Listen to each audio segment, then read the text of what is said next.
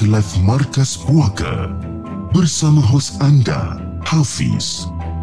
Cerita-cerita yang disiarkan adalah untuk hiburan semata-mata. Jangan biarkan diri anda hanyut ke alam misteri.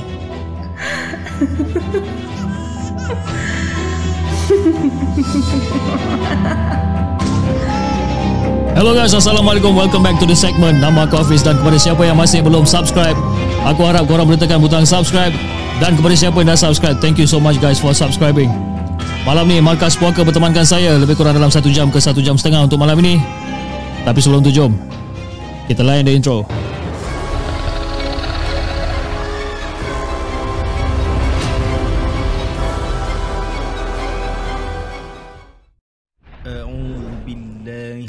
Syaitanir Rajim. Bismillahirrahmanirrahim. Law anzalna hadzal Qur'ana 'ala jabal la ra'aitahu khashi'an mutasaddi'an min khashyatillah wa tilkal amthalu nadribuha linnas la'allahum yatafakkarun. Sadaqallahul azim.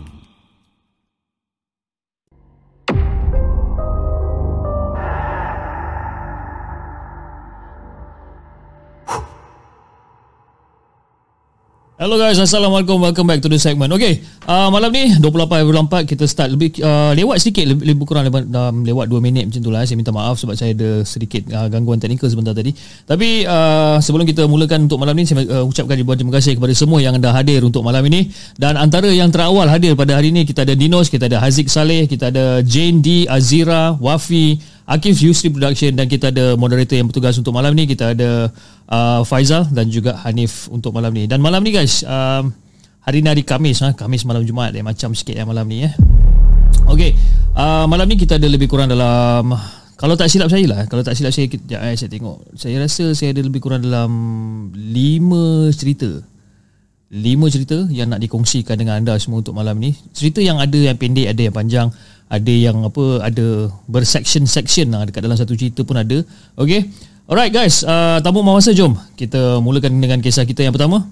Kisah kita yang pertama yang dihantar ataupun yang ditulis oleh Black Feroz. Okay, Black Feroz dengan kisah dia yang berjudul Seram di Hospital.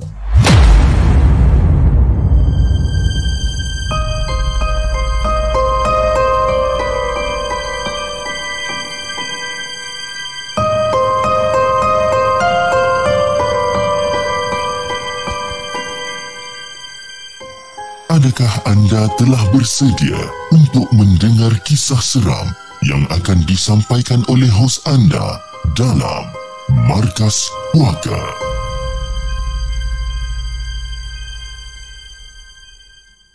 Hello, Assalamualaikum dan salam sejahtera kepada The Segment dan juga semua penonton-penonton Markas Puaka. Cerita yang aku nak sampaikan ni merupakan pengalaman yang berlaku dekat atas diri aku sendiri, iaitu dia terjadi ketika umur aku dalam sekitar 17 ke 18 tahun. Dan masa tu pula aku kena appendix. Okey, ada satu penyakit ni, aku kena appendix. Dan orang kata penyakit aku ni ataupun sakit appendix aku ni sampai tahap tak boleh nak berdiri tegak. Memang sakit sangat-sangat ni, Fiz. Memang sakit. Jadi aku pun telah dibawa ke hospital untuk dirawat sebenarnya. Dan masa aku dibawa ke hospital untuk dirawat, jam menunjukkan lebih kurang dalam pukul 11 malam. Dan aku terlantar dekat katil menahan rasa sakit yang teramat sangat ni. Sakit appendix kan, korang tahulah. Sakit appendix ni memang sakit lah orang kata. Tahan sakit yang teramat sangat. Dan selang beberapa minit, ada lagi seorang pesakit ditempatkan di hadapan katil aku. Dan bila aku tengok orang ni, sakit appendix yang sama, cumanya kelihatan dia tu lebih teruk daripada apa yang aku alami sekarang ni. Dan aku pun tengok je lah pesakit ni, macam dah kesian juga dia ni kan. Aku ingatkan aku yang sakit, dia lagi sakit sebenarnya kan. Dan masa tu dia duduk macam tahan, menangis, aduh sakitnya, menahan kan, mengerang kesakitan ni kan. Macam orang kata, bila aku tengok keadaan dia macam ni, macam keadaan ni dia macam lagi teruk pada aku ni kan. Dan bila aku tengok usia dia, berkemungkinan lah usia dia mungkin sekitar usia aku jugalah, 18-17 tahun. Dan lama-lama bila aku tengok keadaan pesakit ni, makin lama makin teruk pula jadi dia. Dia macam ini macam kesian juga ni, tengok teruk dia macam ni. Jadi lalu jururawat nampak budak ni sakit sangat-sangat ni, jadi jururawat terus bawa dia pergi ke bilik pembedahan. Dan kemudian aku pun turut dibawa untuk ditukarkan dengan baju persalinan pembedahan. Kan? Korang tahu kan baju persalinan pembedahan yang jenis tak ada butang, tak ada zip apa semua, dia je sarung macam tu kan. Dan kemudian aku pula dimasukkan ke sebuah bilik bedah. Dan masa aku dekat dalam bilik bedah tu, aku dibaringkan dekat atas katil dan sebagainya. Dan doktor memberikan aku satu alat pernafasan yang selepas aku sedut 2-3 kali, mata aku terus jadi macam tak sedar apa-apa langsung. Tapi aku masih ingat doktor tu cakap pada aku masa dia pasang benda ni. Kata, "Dik, ni saya nak pasang oksigen mask ni, ya. And cuba kira daripada 10 sampai 1. Kira 10 sampai 1." Jadi aku dalam keadaan macam terpinggir-pinggir sebab first time kan. Jadi bila pakai oksigen mask ni, aku membaring. Lepas tu doktor cakap, "Okey, sekarang kamu boleh kira daripada 10, 9, 8 sampai 1."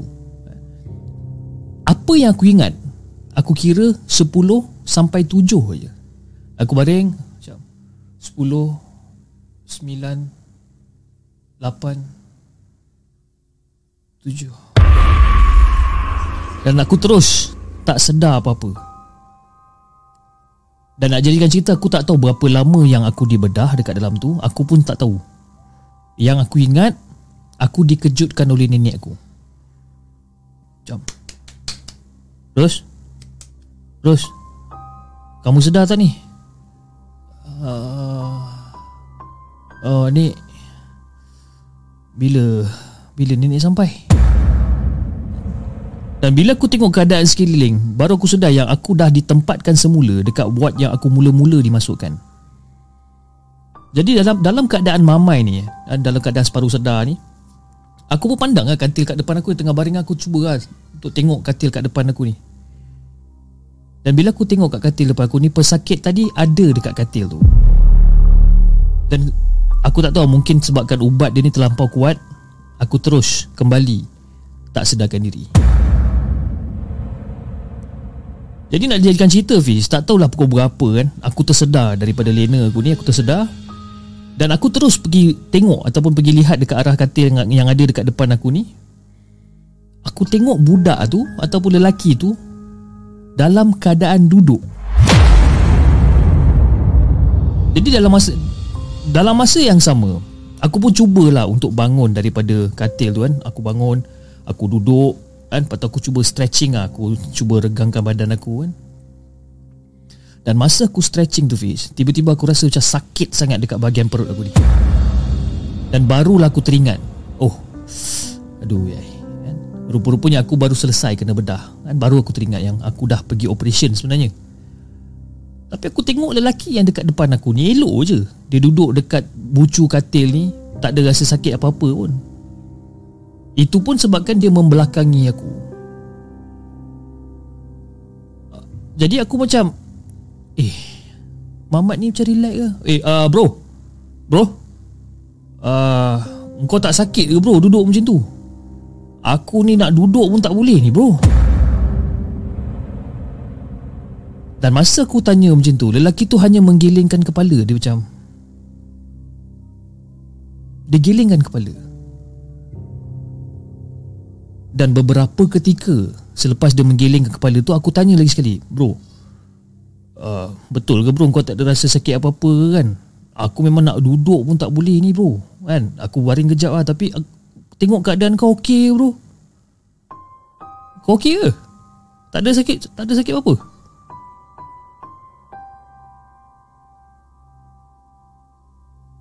Sebenarnya aku dah tak rasa apa-apa dah. Itu yang lelaki tu jawab. Sebenarnya aku dah tak rasa apa-apa dah. Aku macam pelik juga lah tengok mamat ni cakap macam ni kan. Jadi lepas aku dengar lelaki tu cakap macam tu, aku cuba untuk betulkan kedudukan aku yang still orang kata rasa masih tak selesa. Tapi aku tak berjaya lah. Aku tak berjaya disebabkan aku memang tak boleh nak duduk. Sakit sangat, Fiz, memang sakit. Dan tiba-tiba Masa aku tengah cuba untuk betulkan position aku ni, masa tu nurse datang dekat aku dan memberikan aku satu bekas untuk aku buang air kecil dekat dalam bekas tersebut. Ah, Ros, kamu dah bangun pun? Ah, kebetulan kamu dah bangun ni. Nah ni, ada bekas ni. Kejap lagi kalau kamu nak terkencing ke apa ke, kamu pergi toilet, kamu kencing dekat dalam bekas ni. Tapi jangan penuh sangat. Saya nak setengah aja. Kamu kencing kat dalam bekas ni. Tapi make sure air kencing yang pertama tu keluarkan dulu, dan barulah masukkan yang selebihnya dekat dalam ni. Saya tak berapa faham lah doktor. Okey, jangan kencing terus dekat dalam bekas ni. Buang dulu yang the first air kencing yang keluar tu, buangkan dulu, dan baru masukkan yang lain tu dekat dalam ni. Tapi saya nak setengah je. Rus, ini saya nak tanya ni. Tadi masa saya nak masuk dalam bilik ni, saya terdengar yang awak ni bercakap. Awak bercakap dengan siapa sebenarnya? Tu dekat depan ni, budak lelaki depan dia. Dia pun appendix macam saya juga, cuma dia boleh duduk macam biasa, saya tak boleh. Kenapa ya, Nas? Ros, awak jangan merepek, Ros. Merepek apa pula ni, Nas? Saya nak duduk pun tak boleh ni, Nas, kan? Nak pergi toilet apatah lagi. Tapi tu kalau Nas tengok budak depan ni, elok je dia duduk tu, dekat tepi bucu katil tu, elok je dia duduk kat situ. Ros, budak kat katil kat depan yang masa kamu masuk mula-mula sebelum pembedahan tu, budak tu dah meninggal dah, Ros. Hah? Meninggal? Habis belum sempat aku nak cakapkan habis siapa dekat depan ni, bila aku toleh dekat katil tu, budak tu dah tak ada kat situ. Jadi aku tanya balik pada nurse, nurse, meninggal, macam mana dia boleh meninggal ni, Nurse? Tak ada. Tadi masa dia dimasukkan, kan masa dia datang tu kan dia sakit sangat-sangat. Dan bila kita bawa dia pergi ke bilik pembedahan operation theater, kita bawa dia, dan bila kita tidurkan dia, kita nak doktor nak operate dia lah. Tapi usus dia tu pecah. Dan bila usus dia tu pecah, doktor tak dapat nak selamatkan dia. Jadi aku macam agak terperanjat juga dengar apa kata-kata nurse ni. Aku macam, betul ke tak kan? Aku nak tahu. Aku tak tahu aku nak percaya ke, aku tak nak percaya ke. Terlalu banyak benda persoalan dalam kepala otak aku ni. Aku memang keliru gila-gila cakap masa tu. Nurse, kalau betul lah apa benda yang nurse cakap ni, sebenarnya saya baru je borak dengan dia, Nurse. Dan masa tu, masa aku tengah cakap dengan nurse tu, aku lagi sekali aku jeling dekat arah katil masa tu. Dan masa aku jeling dekat arah katil masa tu aku nampak lelaki tu tengah tenung tepat dekat muka aku ni. Dia tengah tenung tepat, betul macam, astaghfirullahalazim, astaghfirullahalazim, astaghfirullahalazim. Ros, kamu okey ke, Ros? Nurse, Dia dekat situ, Nas. Dah lah, Ros, badan awak ni lemah sangat ni, ya? Badan awak ni lemah sangat. Sebab itu awak nampak bukan-bukan ni. Dah Meh, saya tolong kamu baring ya. Dah, jangan fikir yang bukan-bukan, kan? Mungkin tu semua mainan fikiran kamu je ni. Dan masa lepas aku baring tu, Fiz, aku terus tarik selimut aku, aku terus tutup muka aku, sebab aku rasa takut sangat-sangat ni. Aku rasa takut sangat-sangat dengan apa yang aku baru alami ni. Memang aku nampak muka dia, Fish. Memang itulah muka budak yang aku nampak masa sebelum dia kena operate tu. Dan ikut pada kata nurse cakap dia dah meninggal. Jadi aku tak tahu nak percaya yang mana satu sebenarnya. Jadi selepas kejadian tersebut, aku demam. Aku demam lebih kurang dalam 4 ke 5 hari aku demam. Tapi mujurlah, masa dalam keadaan aku demam, walaupun aku masih di hospital, aku kira bernasib baiklah. Sepanjang aku berada dekat ward hospital tu, aku tak kena ganggu, Alhamdulillah. Jadi kepada bro yang duduk dekat depan katil aku ni, aku harap perjalanan kau dekat alam sana akan lebih tenteram.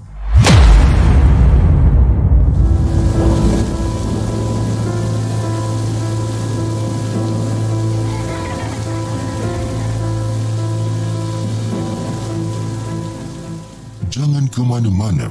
Kami akan kembali selepas ini dengan lebih banyak kisah seram dalam Markas Puaka.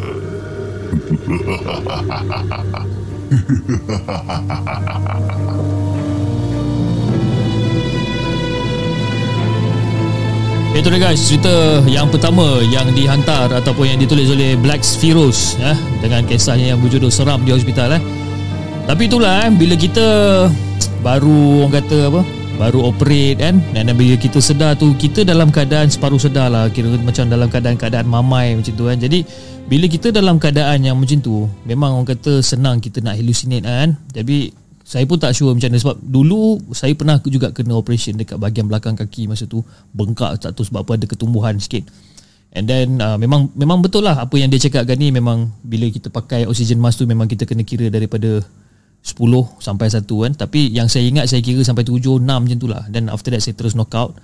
And then yang saya ingat masa tu jam dekat dinding dekat dalam dekat dinding dekat operation room ke, ataupun sebelum masuk operation room tu ada jam. Jam tu tunjuk dalam pukul 11 pagi, tapi saya sedar lebih kurang dalam pukul 6 petang macam tu kan.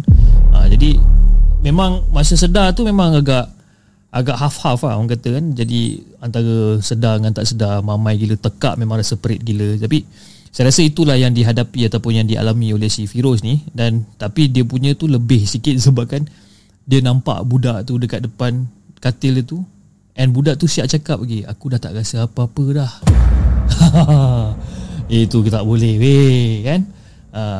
Itu dia Syamil Gaming, betul, sound baru. Okey, hari ni saya tengah masih mencuba ataupun orang kata kita dah dapat voice over yang baru daripada kita punya voice over punya orang yang buat voice over untuk Markas Puaka. Jadi saya memakai voice over yang baru untuk malam ini, dan juga orang kata soundtrack yang baru Jadi mungkin orang kata sesetengah pada anda mungkin masih tak familiar lagi, sebab all this while kita pakai yang lama punya kan, yang live malam podcast punya kan. Tapi hari ni kita ubah kepada Markas Puaka, jadi dia punya feel tu lain sikit lah. Okay, alright guys, jom kita bacakan kisah kita yang kedua untuk malam ini. Kisah yang ditulis oleh Nazira Afandi. Okay, Nazira Afandi dengan kisahnya yang berjudul Sentuhan Tangan di Siling.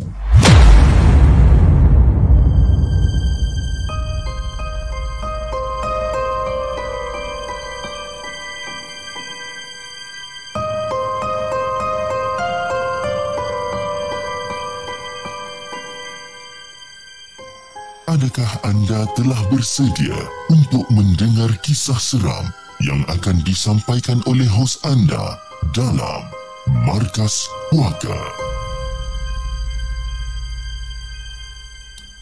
Assalamualaikum dan hai kepada semua yang tengah menonton Markas Puaka. Terima kasih kepada pihak The Segment kerana menyiarkan cerita ini.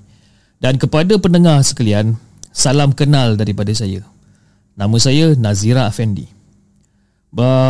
Berpindah ke rumah baru adalah perkara yang sangat mengujakan buat pasangan suami isteri yang baru saja mendirikan rumah tangga macam kita orang ni sebenarnya.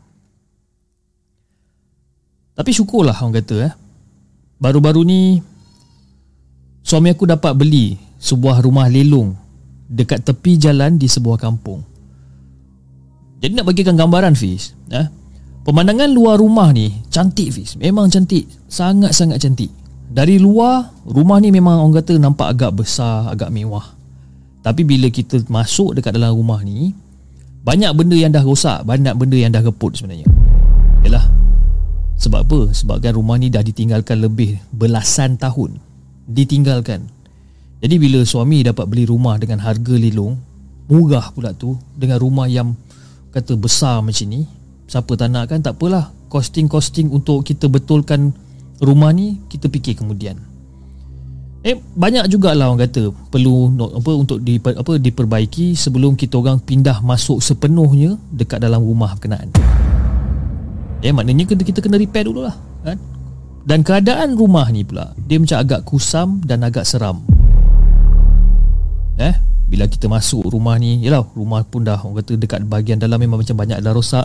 Bila kita masuk, sekali-sekala kita terasa macam ada orang yang memahati kita daripada jauh, kan?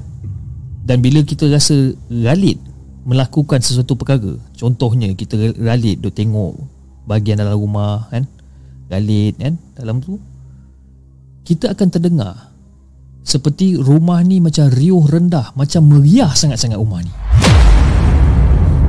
Tapi Fiz, hakikatnya tak pun, kan? Mungkin perasaan aku je lah, kan? Jadi pada hari pertama pembaikan rumah kami ni, hanya ada aku dan suami aku je. Jadi aku pun bagi tahu kat suami macam, Abang, ayang rasa kita kena repair dululah bahagian dapur ni, bang, kan? Yelah, kalau repair bahagian depan dulu, dapur tak siap, nanti kan kalau abang nak makan kan susah ayang nak masak. Dapur tu penting, bang. Jadi ayang rasa lagi senang lah, kan, kita nak repair bahagian dapur dia dulu lah. Boleh tak? Kita repair dulu. Jadi suami saya pun reply sama saya macam, betul juga tu, kan. Yelah, dapur tu kan penting, kan. Senang nanti awak nak masak, kan. Saya balik kerja, awak dah masak, kan. Awak pun pandai masak. Okey lah, tak apa, kita repair bahagian dapur dulu. Jadi aku menjawab masa tu sambil memandang siling dapur yang sudah geput. Tengok siling dapur tu macam geput, dek, kerana kerap dibasahi oleh air hujan masa tu. Jadi suami aku ni, dia bagi aku tugas untuk menarik siling-siling lama sambil dia menukang beberapa benda yang lain, kan? Ayang nampak tak tu siling tu banyak dah macam koyak-koyak, dah macam jatuh-jatuh tu, kan? Nah tu, kat situ ada tangga. Ayang naik perlahan-lahan tau. Ayang naik, lepas tu ayang tarik je lah siling-siling tu. Dah gepuk dah tu pun, tarik je. Abang nak kena pergi ke depan ni kejap, abang ada benda nak kena buat. Ayang boleh buat tak? Boleh, bang, kata, kan? Jadi aku pun capailah tangga tu dan aku pun mula memanjat tangga ni. Jadi dalam hati aku cakap macam, harap-harap lah tak ada tikus, kan. Dah lah aku geli dengan tikus, kan. Harap-harap lah tak ada tikus dekat bumbung ni. Jadi bila aku dah panjat tangga ni, tangan aku dah start lah sentuh dekat siling ni. Aku start sentuh siling ni dan aku cuba untuk tarik siling-siling yang reput ni. Perlahan-perlahan aku koyakkan. Lepas tu aku macam, seronok juga buat benda ni, kan. Benda kerja senang, seronok aku buat. Tarik. Jadi sedang seronok aku tengah menarik bahagian siling ni, lama jugalah aku kat situ. Lebih kurang dalam 10-15 minit aku tarik. Kejap-kejap aku alih tangga tempat dia, aku tarik lagi, kan. Dan masa aku satu part ni, bila aku tarik siling ni, aku ternampak ataupun aku terlihat seperti ada tulisan dekat atas tu. Apa ni, ya?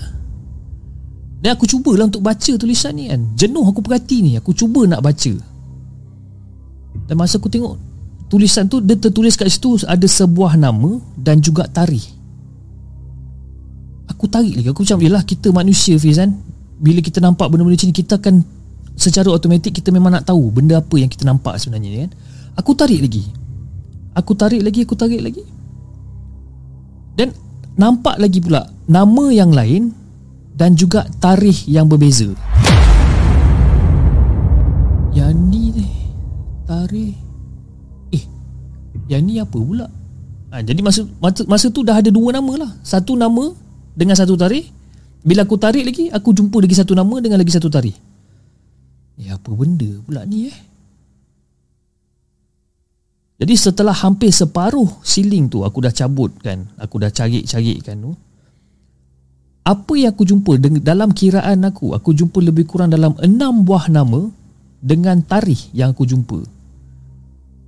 1, 2, 3, 4, 5. Ni apa benda ni, ya? Masa tu hati aku dah mula tak sedap lah. Jadi aku turun daripada tangga tu dan aku capai laptop dekat dalam masa tu. Dan segera aku type nama-nama yang aku nampak dekat atas siling ni. Aku terus type. Itu yang terfikir dalam kepala otak aku ni. Aku terus type nama-nama tersebut dekat Google. Aku type, dan bila aku tekan enter, result yang keluar daripada Google tu membuatkan aku sangat-sangat terkejut sebenarnya. Macam kenapa aku terkejut, Fish? Sebabkan nama-nama tersebut adalah milik beberapa orang pelajar yang pernah dilaporkan hilang bertahun-tahun yang dulu. Dan tarikh-tarikh tu pula adalah tarikh di mana mereka dilaporkan hilang. Oh, masa tu memang aku dah berpeluh lain macam dah, Pis, masa ni kan? Aku dah gelisah sangat-sangat. Sayang, masa tu suami aku tengah macam menukang lah, tengah menukul sesuatu dekat dinding kan. Ketuk tu, sayang, apa dia? Sini lah. Jadi suami aku pun letaklah barang badan, dan dia pun datang dekat aku. Kenapa, yang? Kamu ni, abang kan tengah buat kerja tu. Apa pasal ni? Macam cemas lain macam je ni. Sayang, tu saya nampak tak dekat atas bumbung tu yang kita cari-carikan tadi? Apa benda tu, yang? Tak tahulah, yang. Tapi kat situ ada 6 nama tau, bang. Ada 6 nama dan ada 6 tarikh. Dan nama-nama ni semua sayang dah letak dekat dalam Google, sayang type dekat dalam Google dan sayang cari. Dan ini nama-nama dia. Lepas tu suami aku pun macam tengok lah.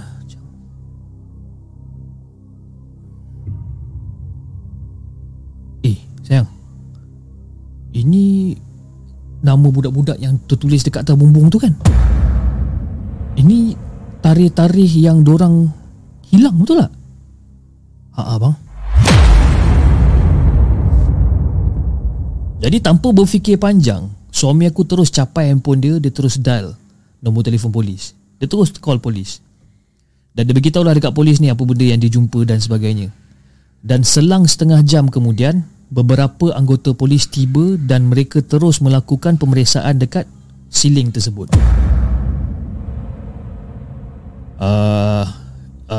Encik, puan, saya dengan beberapa tim akan membuat satu pemeriksaan. Tapi encik dengan puan boleh tunggu kat luar dulu tak? Tunggu kat luar, bagi kami buatkan siasatan kami sekejap. Jadi bila polis tu suruh kita orang tunggu, kita orang tak adalah tunggu luar rumah. Kita orang just tunggu dekat ruang meja makan je, kan? Bersebelahan dengan dapur, bersama dengan seorang lagi pegawai polis yang baru saja selesai mengajukan beberapa soalan dengan kita orang ni, kan? Kita orang duduk je lah dekat ruang makan ni. Dan tak lama kemudian datang seorang pegawai polis ke arah anggota yang lain. Dan kami terdengar perbualan tu. Betul, tuan. Betul, yang ni milik manusia, tuan. Aku cakap, apa benda pula yang milik manusia ni? Aku dah mula garuk kepala masa tu, bis. Puan, puan rasa apa yang puan tarik tu yang puan sangkakan siling ke sebenarnya?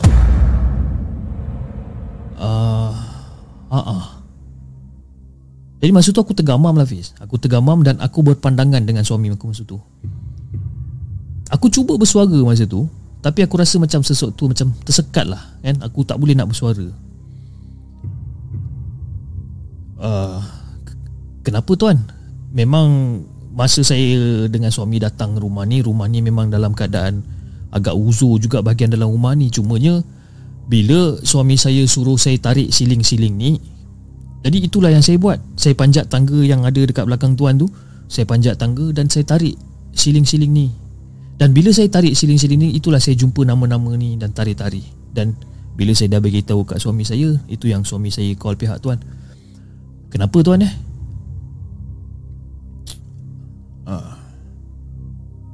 Sebenarnya apa benda yang kamu tarik itu adalah kulit manusia. Allahu Akbar, Fish. Masa aku dengar dia cakap macam ni, tarik kulit manusia, aku rasa dunia aku ni macam gelap sekejap. Rasa macam nak pitam masa ni. Patutlah aku rasa macam seronok sangat tarik kepingan-kepingan siling tersebut, kan? Rupa-rupanya bukan siling. Tapi kulit manusia yang telah dikeringkan sehingga merupakan ataupun sehingga berupa seperti papan yang nipis. Jadi polis meminta kami berpindah ke rumah lain buat sementara waktu untuk pihak polis menjalankan siasatan yang lebih lanjut. Dan masa tu memang aku demam teruk, Fiz. Aku demam teruk lepas kejadian tu. Dan nak dijadikan cerita, aku dengan suami aku, kita berdua ni tinggal dekat rumah mak mertua aku buat sementara waktu lah.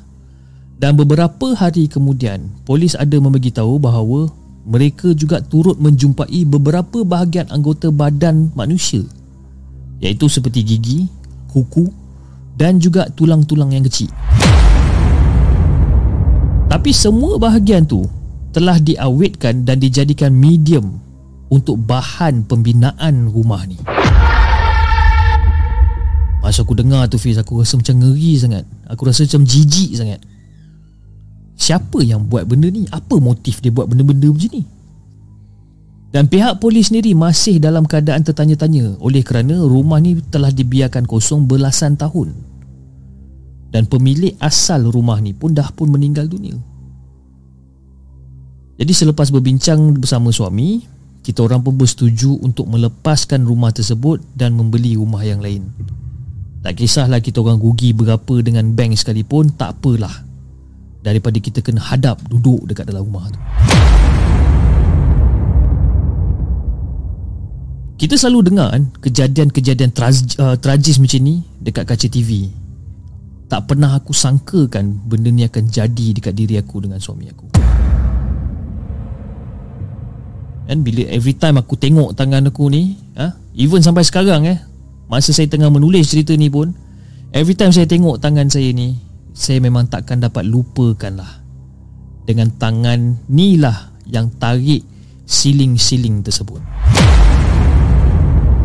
Jadi itu dah, Davis, kisah yang misteri yang saya ingin kongsikan dengan Hafiz dan juga semua penonton The Segment.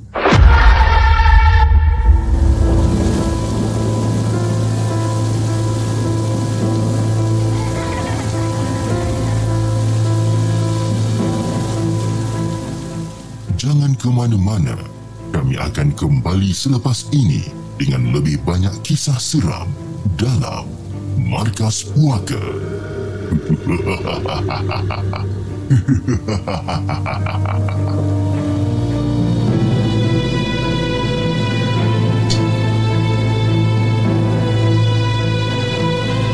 guys, cerita yang kedua yang dikongsi oleh Nazira Afandi.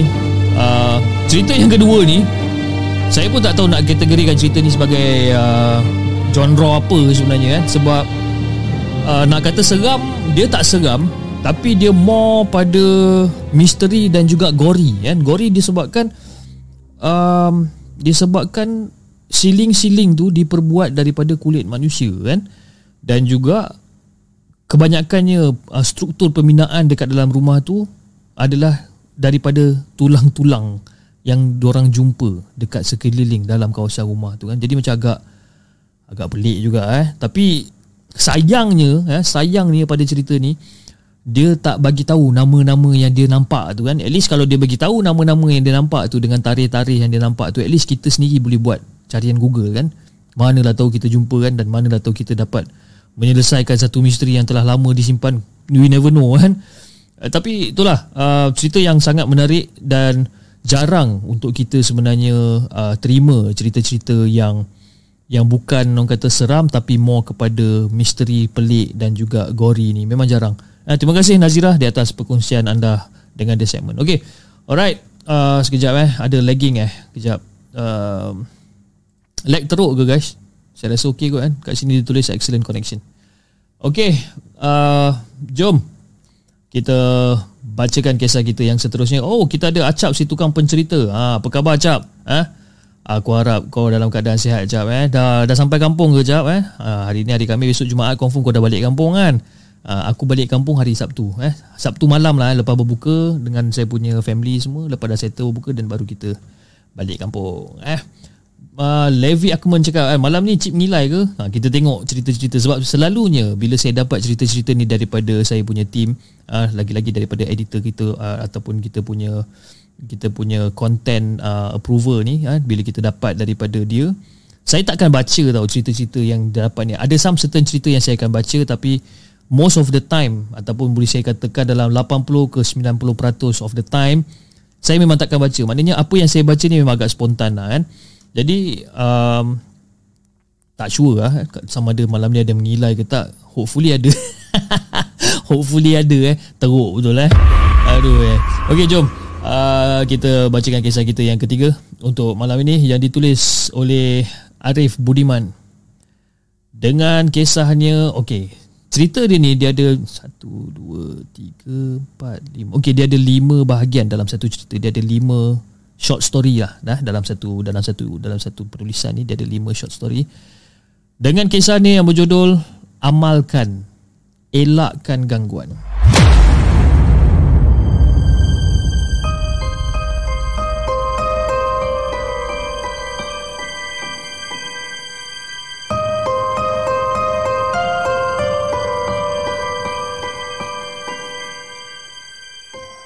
Adakah anda telah bersedia untuk mendengar kisah seram yang akan disampaikan oleh hos anda dalam Markas Puaka?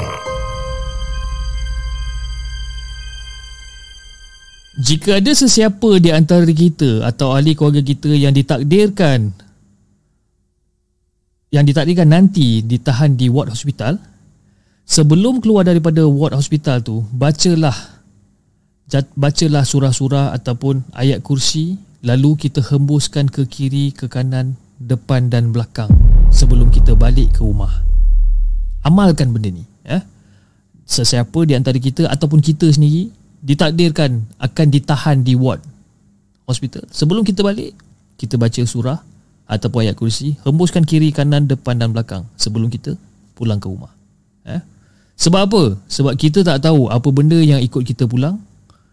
Dan kebiasaan dia, orang-orang yang akan menjadi mangsa adalah anak-anak kita sendiri.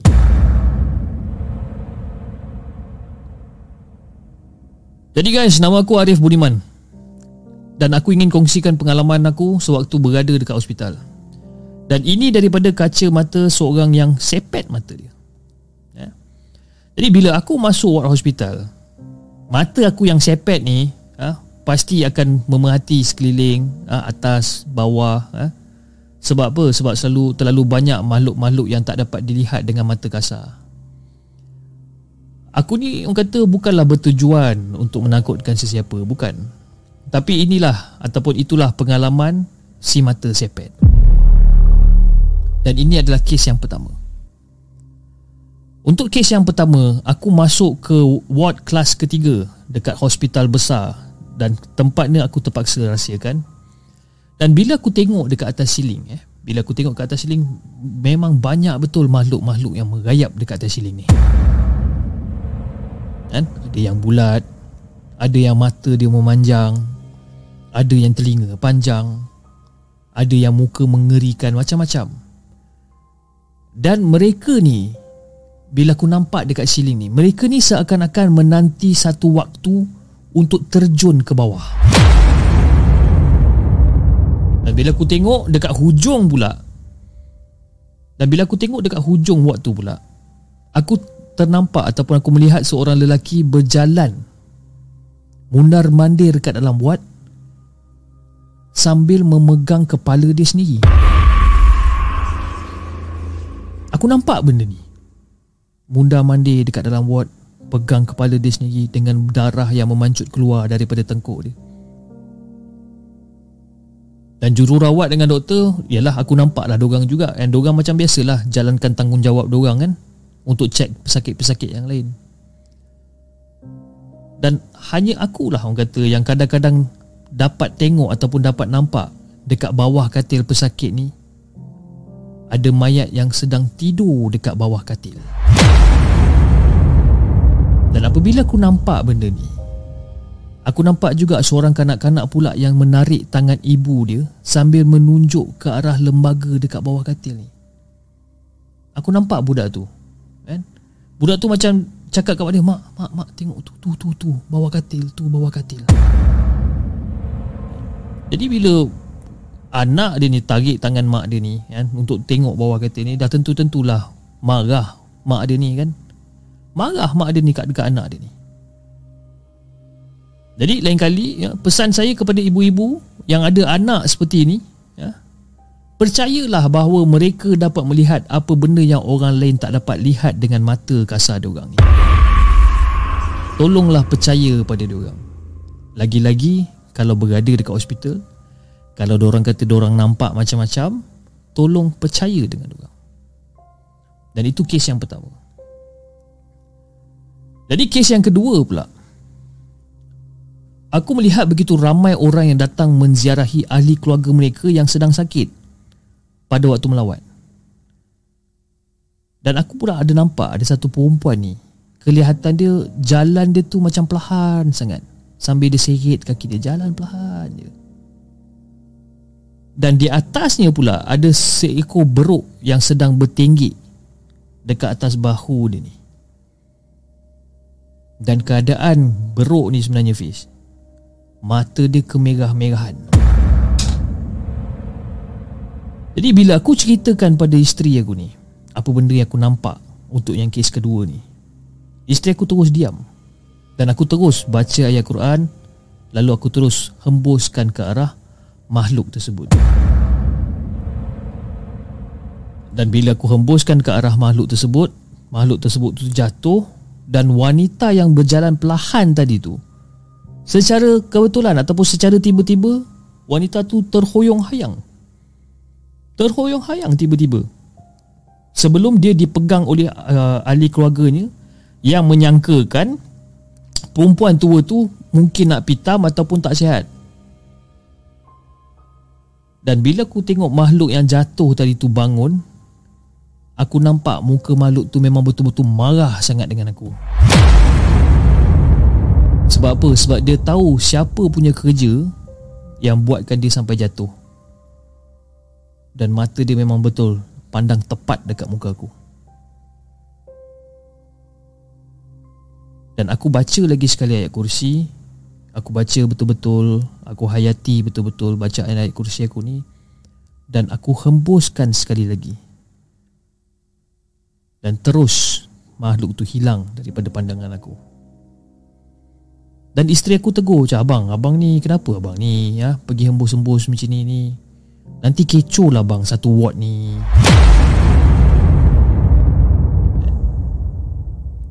Jadi bila aku fikir balik apa benda isteri aku bagi tahu ni, ataupun apa benda yang isteri aku tegurkan ni, ada betul ni juga kata dia kan.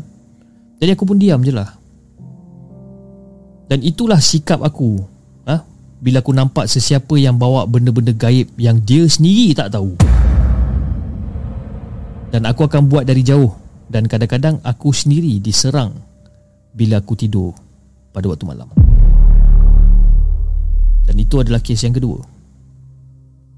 Dan kes yang ketiga, sedang aku nampak ataupun melihat orang ramai mengelilingi seorang lelaki. Rupa-rupanya lelaki tu diambang, orang kata, sakaratul maut. Dah nazak sangat-sangat lelaki ni. Dan bila aku tengok anak-anak lelaki ni kan, semuanya sibuk tengah main handphone, telefon sana, telefon sini kan.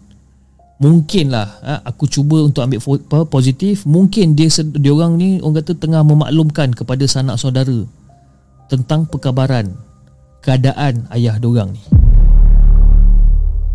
Tapi Fiz, Yang paling sibuk ialah makhluk yang telinga panjang. Jadi aku nak bagikan gambaran kepada Hafiz dan juga semua penonton di segmen. Yang paling sibuk adalah makhluk yang telinga panjang, yang tanduk panjang, yang sedang mengganggu lelaki tersebut. Dan saat ni kita harus bisikkan kalimat La ilaha illallah kepada dia. Kita ajar kalimat tu kepada orang yang diambang sakaratul maut ni. Selalunya apa yang kita nampak, kita akan nampak orang macam ayah mengucap kan? Sambil-sambil kadang-kadang tersedu-sedu bila diorang suruh ayah diorang ni mengucap. Tapi kalau kita sayangkan sedara kita, sedara Islam kita, ataupun kalau kita sayangkan ayah kita, ibu kita, adik-beradik dan sebagainya, kita ajar diorang dengan kalimat La ilaha illallah. Kalau kau perasan Fiz, dengan kalimat La ilaha illallah ni, mulut kau tu tak payah bergerak pun. Kalau kau mengucap, mulut kau kena Asyhadu an la ilaha, mulut kau kena bergerak mulut kau ni. Dan bila orang yang berada dekat dalam ambang sakaratul maut ni, yang nyawa dia hujung-hujung tanduk ni, susah untuk dorang menggerakkan mulut dorang ni. Jadi kalimat La ilaha illallah tu lah kalimat yang terbaik apabila mereka berada dekat dalam keadaan tu. Pedulikan pasal handphone kan? Letak telefon kat tepi, bisik kat telinga dorang. Bisikkan kat telinga dia La ilaha illallah, La ilaha illallah. Dan masa dibisikkan dekat telinga dia ni, saat tu lah aku nampak mata dia ni hanya memandang ke atas. Dia pandang je macam La ilaha illallah, La ilaha illallah, La ilaha illallah. Dia mata dia macam pandang je ke atas. Dia memandang je dekat atas. Sebenarnya bila dia pandang ke atas tu, dia diganggu sebenarnya. Dan kalau kita sayang ayah dan ibu ketika saat mereka hampir sampai, tak kisahlah sama ada anak lelaki atau perempuan, tak kisah. Ajarkan kepada ibu bapa anda. Itulah tanda kasih kita dekat diorang ni. Jangan kita tengok je, janganlah kita menangis saja kan. Kadang-kadang kalau aku ziarah, aku nasihatkan dan aku ajar anak-anak yang tengah menemankan keluarga dorang yang tengah sakit ni, itulah yang aku ajarkan dekat dorang, kalimat La ilaha illallah ni, dengan harapan biarlah mereka akhiri dengan penyudahan yang amat-amat baik. Dan itulah kes yang ketiga. Dan kes yang keempat, pernah aku masuk bilik mayat untuk menerima surat kematian ibu. Dan aku melihat ada beberapa makhluk yang berdiri berhampiran dengan peti mayat. Cuma aku tak pasti makhluk-makhluk ni adakah kepunyaan mereka atau bukan. Aku tak pasti. Nak bagikan gambaran, sebenarnya diorang ni berpakaian seperti biasa, macam kita, berpakaian manusia. Tapi ada juga yang berwajah hodoh, yang muka dia pecah-pecah. Dan ada juga yang orang kata lidah terjelih keluar. Ada benda-benda macam ni. Dan cepat-cepat masa tu aku terus jumpa dan mengeluarkan surat dan terus pergi ke pejabat.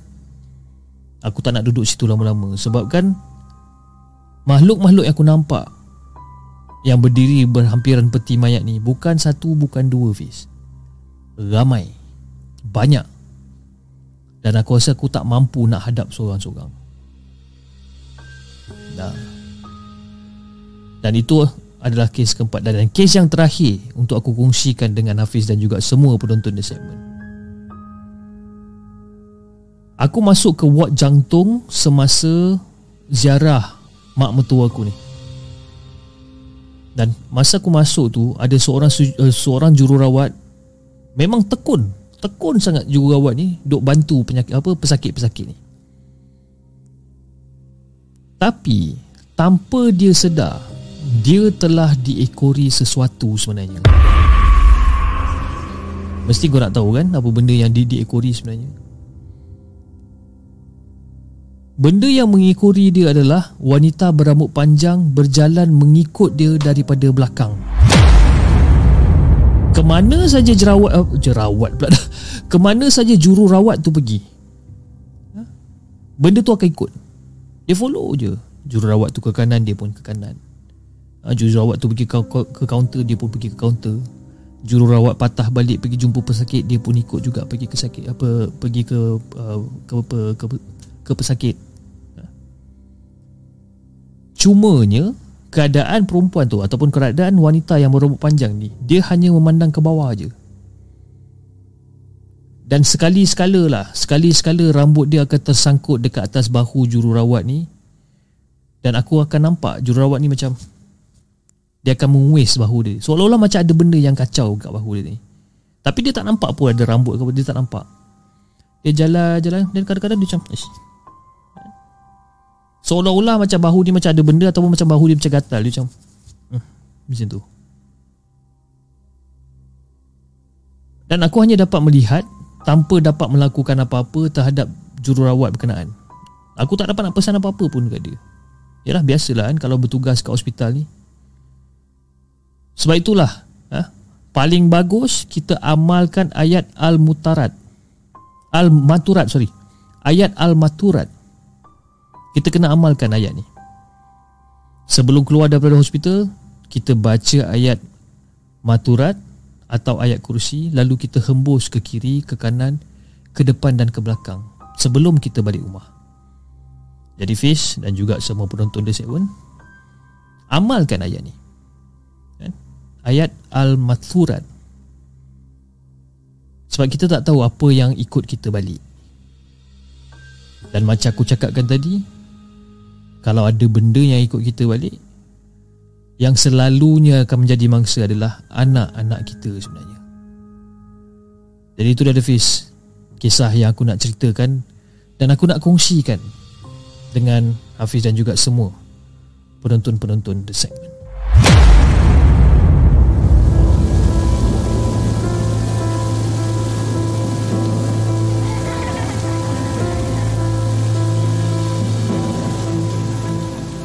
Jangan ke mana-mana. Kami akan kembali selepas ini dengan lebih banyak kisah seram dalam Markas Puaka.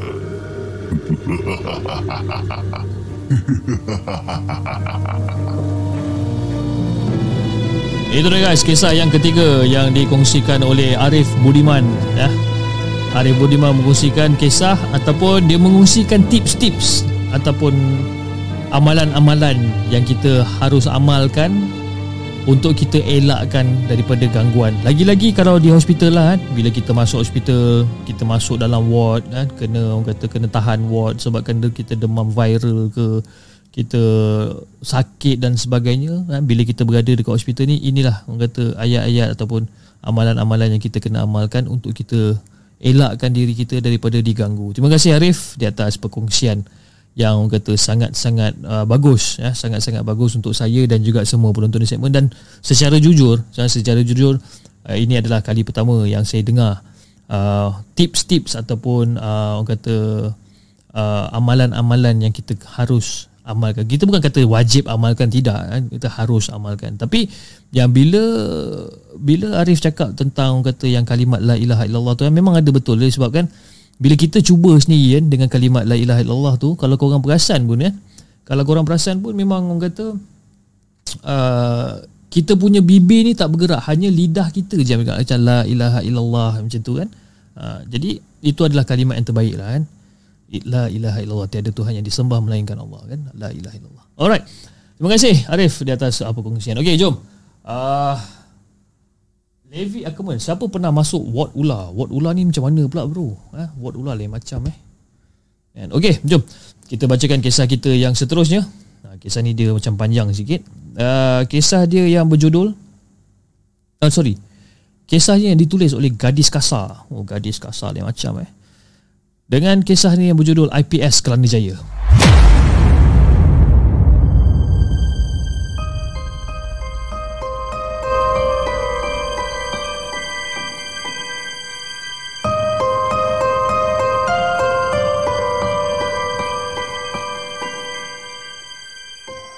Adakah anda telah bersedia untuk mendengar kisah seram yang akan disampaikan oleh hos anda dalam Markas Puaka?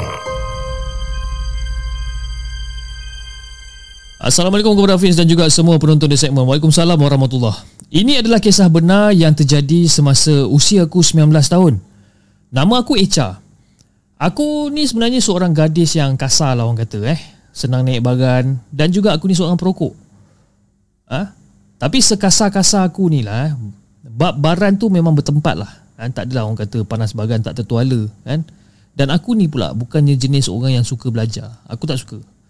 Tapi disebabkan desakan daripada mak dengan abah yang nak sangat aku sambung belajar, aku turutkan je lah kan? Jadi aku decide aku nak ambil sijil je kan? Aku tak nak ambil lebih daripada tu sebenarnya kan. Cukuplah aku bagi tahu tempat aku belajar yang dikenali sebagai IPS yang terletak di Kelana Jaya. Dan tak sampai sebulan aku study kat situ, disebabkan dengan panas bagan aku ni, bergaduh dengan lecturer, aku terus belah, tak sembang banyak je, aku terus caw je.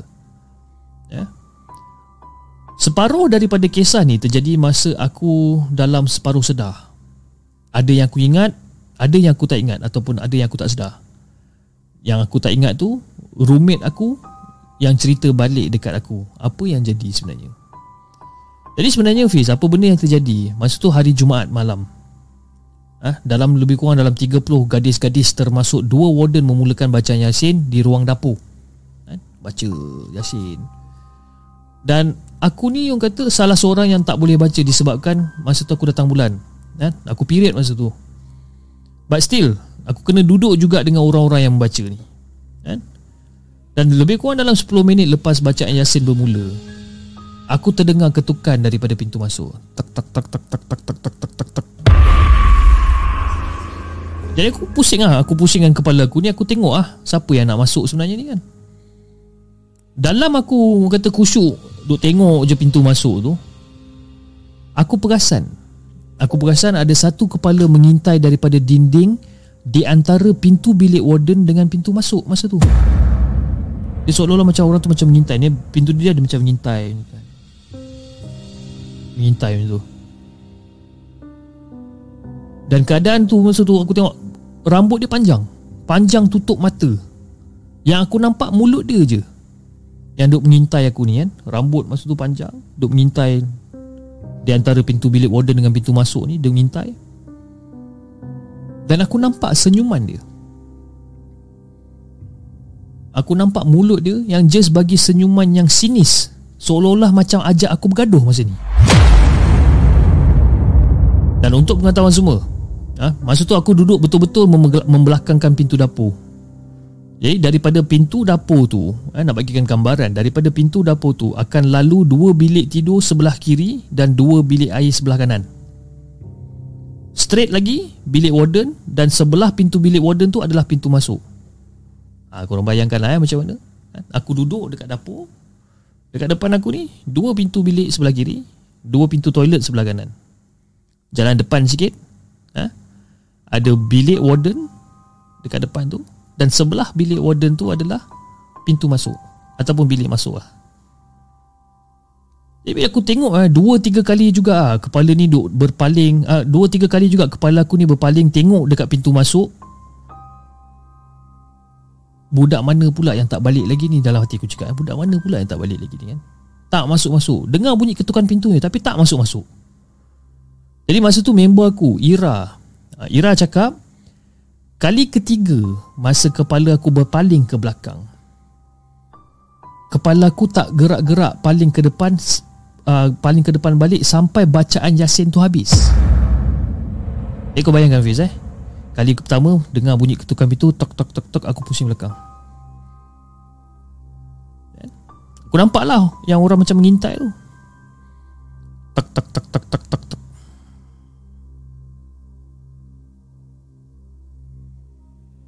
Dan kali ketiga masa aku berpaling ke belakang tu, aku tak berpaling balik ke depan sampailah bacaan Yasin tu habis. Dan aku sendiri tak perasan. Yang aku pandang belakang tu memang lama sangat. Aku sendiri tak perasan. Dan bila bacaan Yasin dah habis, bila bacaan Yasin doa semua ni dah habis, budak-budak dah perasan dah aku duduk keras macam tu kan? Dengan kepala duduk teling pandang ke belakang kan? Dan diorang pun beritahu warden,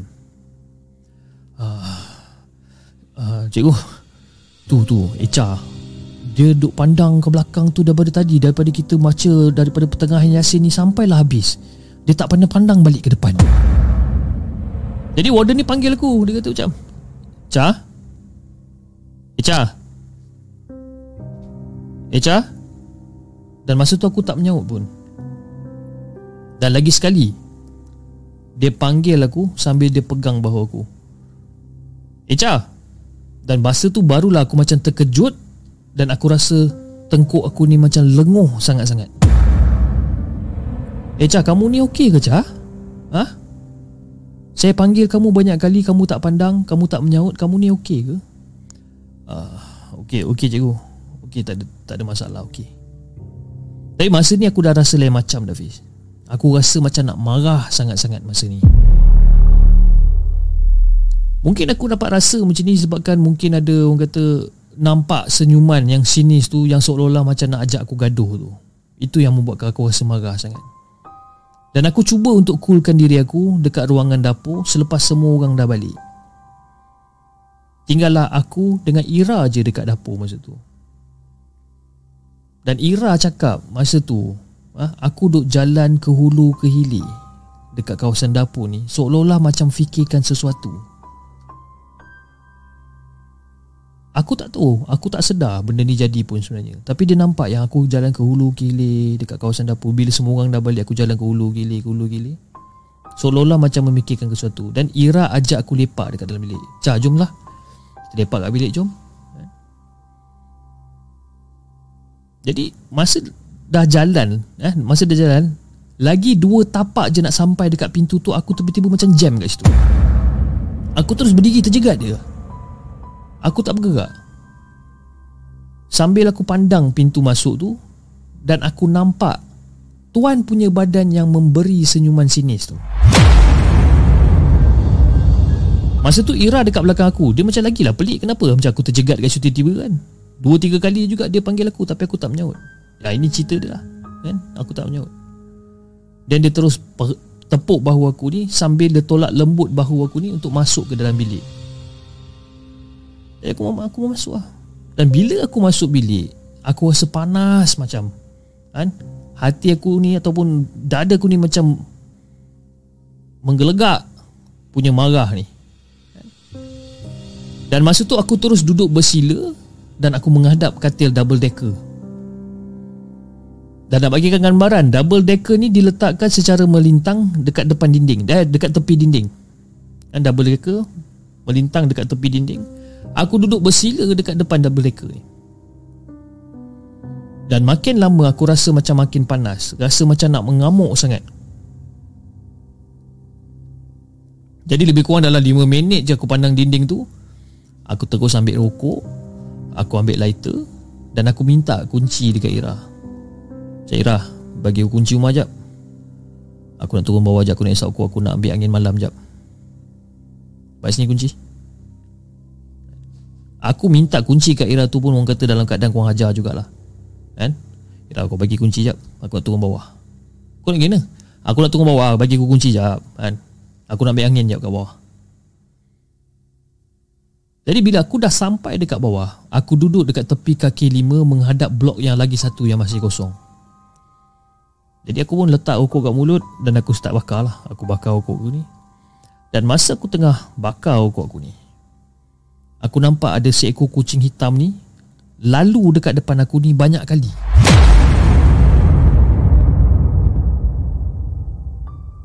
Banyak kali kucing hitam ni lalu dekat depan aku. Berterusan, berulang kali dia lalu dekat depan aku ni. Nak bagikan gambaran, Fiz setiap blok memang panjang tau. Setiap blok memang panjang dan sangat besar. Jadi tak mungkin dengan sekejap je kucing tu boleh pusing balik dan jalan lagi sekali kat depan aku. Dia bukan jalan ke hulu ke hilir, bukan. Dia jalan, lepas tu aku nampak dia jalan lagi. Dia jalan lagi kan? Bermakna kalau katalah dia nak jalan lagi sekali, kucing ni kena pusing blok ni untuk jalan lagi sekali kat depan aku. Tapi kucing ni berkali-kali, berterusan, lalu banyak kali dekat depan aku ni. Dan masa ni pula, aku memang dah hampir orang kata lebih kurang dalam 70-80% tak sedar apa yang jadi dekat keliling aku.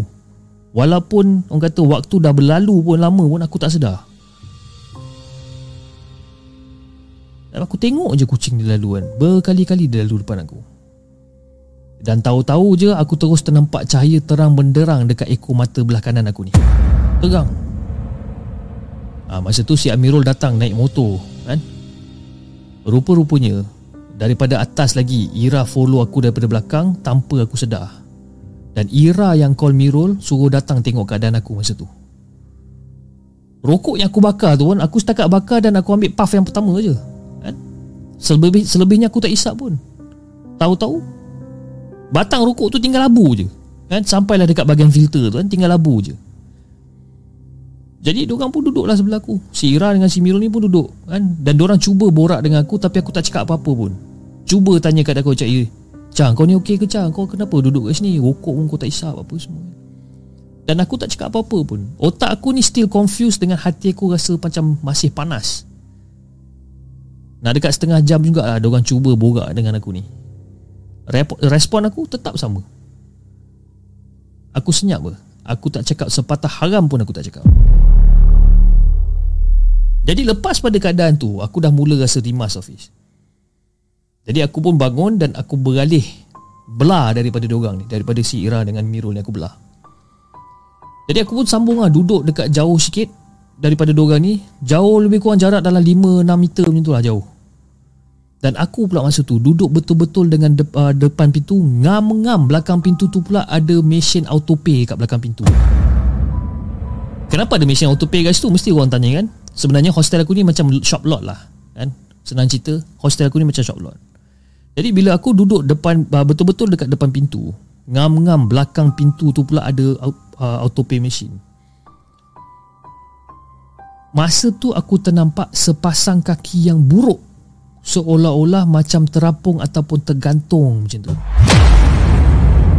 Macam hati dah panas kan, tengok kan benda ni. Kau ni tak ada kerja lain ke kau nak buat lah? Dampak ni aku memang betul-betul rasa total loss, Fiz. Jadi si Ira dengan si Mirul ni masih temankan aku, suruh aku istighfar banyak kali, suruh aku ingat Allah. Macam, Cah, dah lah tu Cah, istighfar banyak-banyak Cah, sabar. Kau ni janganlah macam ni. Korang diam boleh tak? Bagi aku settle benda ni sendiri, jangan ganggu aku, boleh tak? Dan masa tu jugalah si Miro call si warden ni dengan ustaz lelaki yang ada, dan Ira call warden perempuan suruh turun.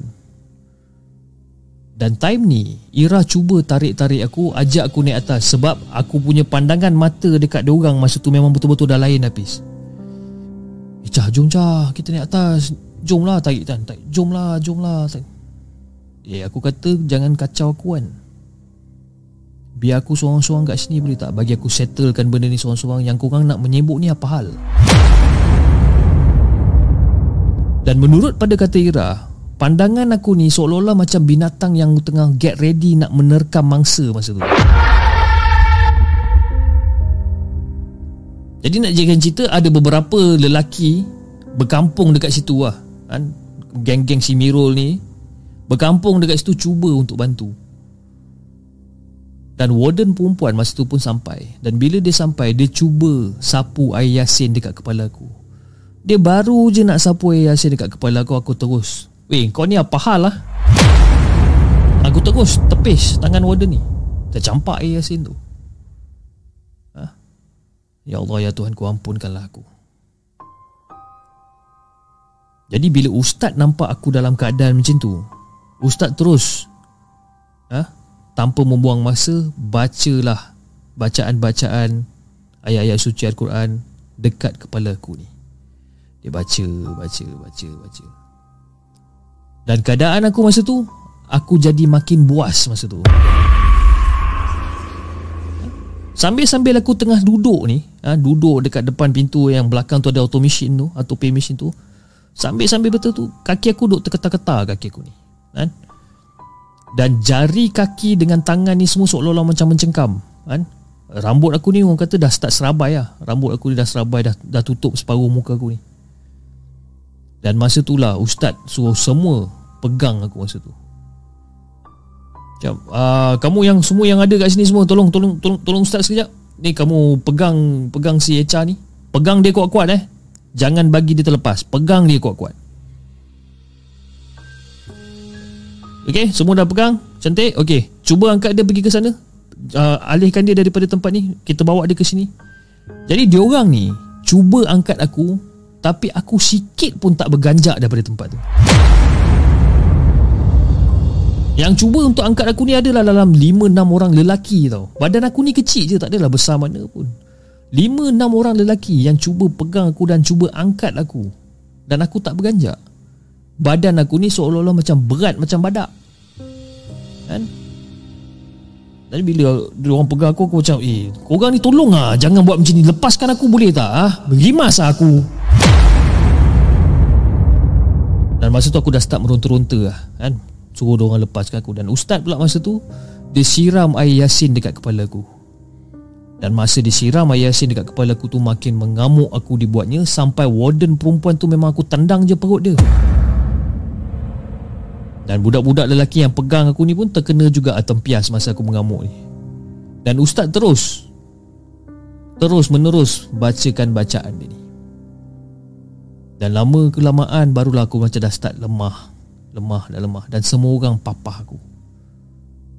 Diorang papah aku lah naik ke atas kan. Dan bila dah sampai dekat atas, Ira cakap yang aku sendiri cakap yang aku tak nak masuk bilik kita orang. Aku cakap dekat Ira yang aku tak nak masuk bilik kita orang, dan aku nak masuk bilik senior masa tu.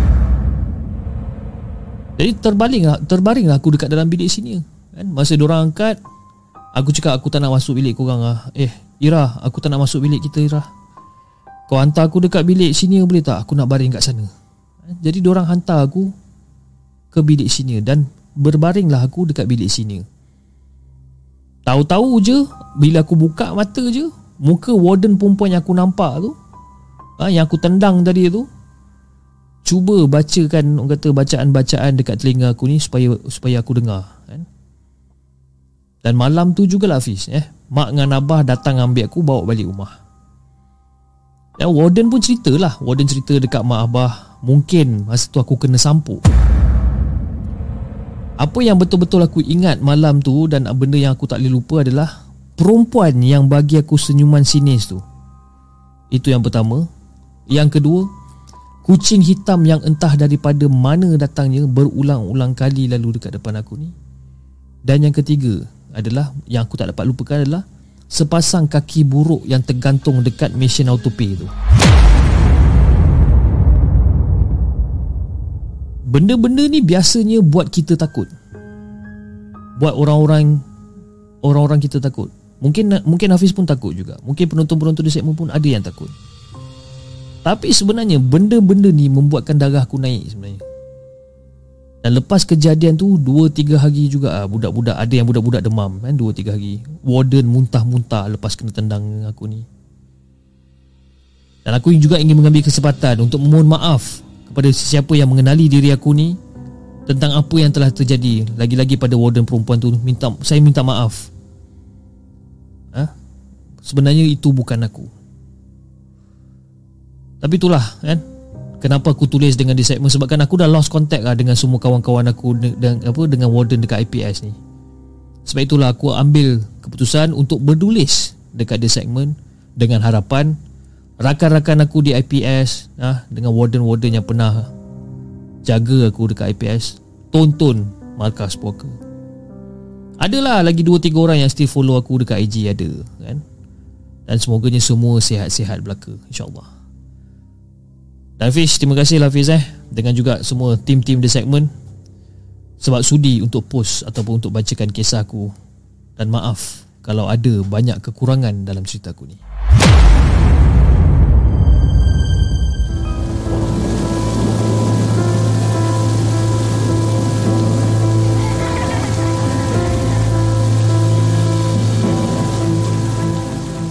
Jangan ke mana-mana. Kami akan kembali selepas ini dengan lebih banyak kisah seram dalam Markas Puaka.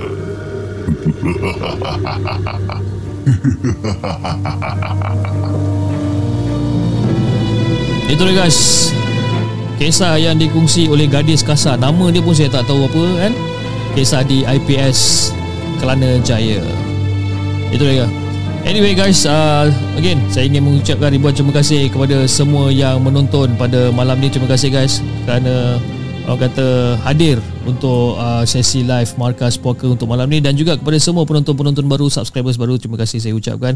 Kepada Jenglot dan Hantu Jepun, terima kasih guys di atas sokongan padu anda daripada dulu sehingga kini, dan juga tidak lupa kepada semua yang telah menyumbang melalui super sticker dan super chat pada malam ini. Dan di antaranya adalah dari Acap si tukang pencerita, ngilai slow-slow je cik, vibe kat kampung lain macam, dia kata kan. Terima kasih bro Acap di atas sumbangan super chat anda. Daripada moderator saya, daripada brother Faizal, terima kasih bro, kami rindu mengilai kan, sound effect maksimal, dia kata kan. Terima kasih di atas sumbangan super chat anda. Dan daripada Amoy, Kak Amoy KZ kan, terima kasih Kak di atas sumbangan super sticker anda. Dan juga daripada Faizal lagi sekali, dia kata update okey, Aidilfitri 2 hingga ke 4 Mei Markas Puaka akan berehat dan digantikan dengan Markas Puaka on the go. Dan 5 Mei insya-Allah sambung semula live. Nantikan di community tab. Okey, selalunya kalau saya akan buat announcement, terima kasih Faizal di atas orang kata reminder ni. Kalau saya nak buat announcement selalunya kalau announcement, kalau macam saya lambat nak bersiaran ke, ataupun nak cancel show, ataupun apa-apa announcement announcement je lah, saya memang akan buat dekat community post. The first yang saya akan inform adalah di dalam Discord. Saya akan inform semua members kita dekat dalam Discord, and then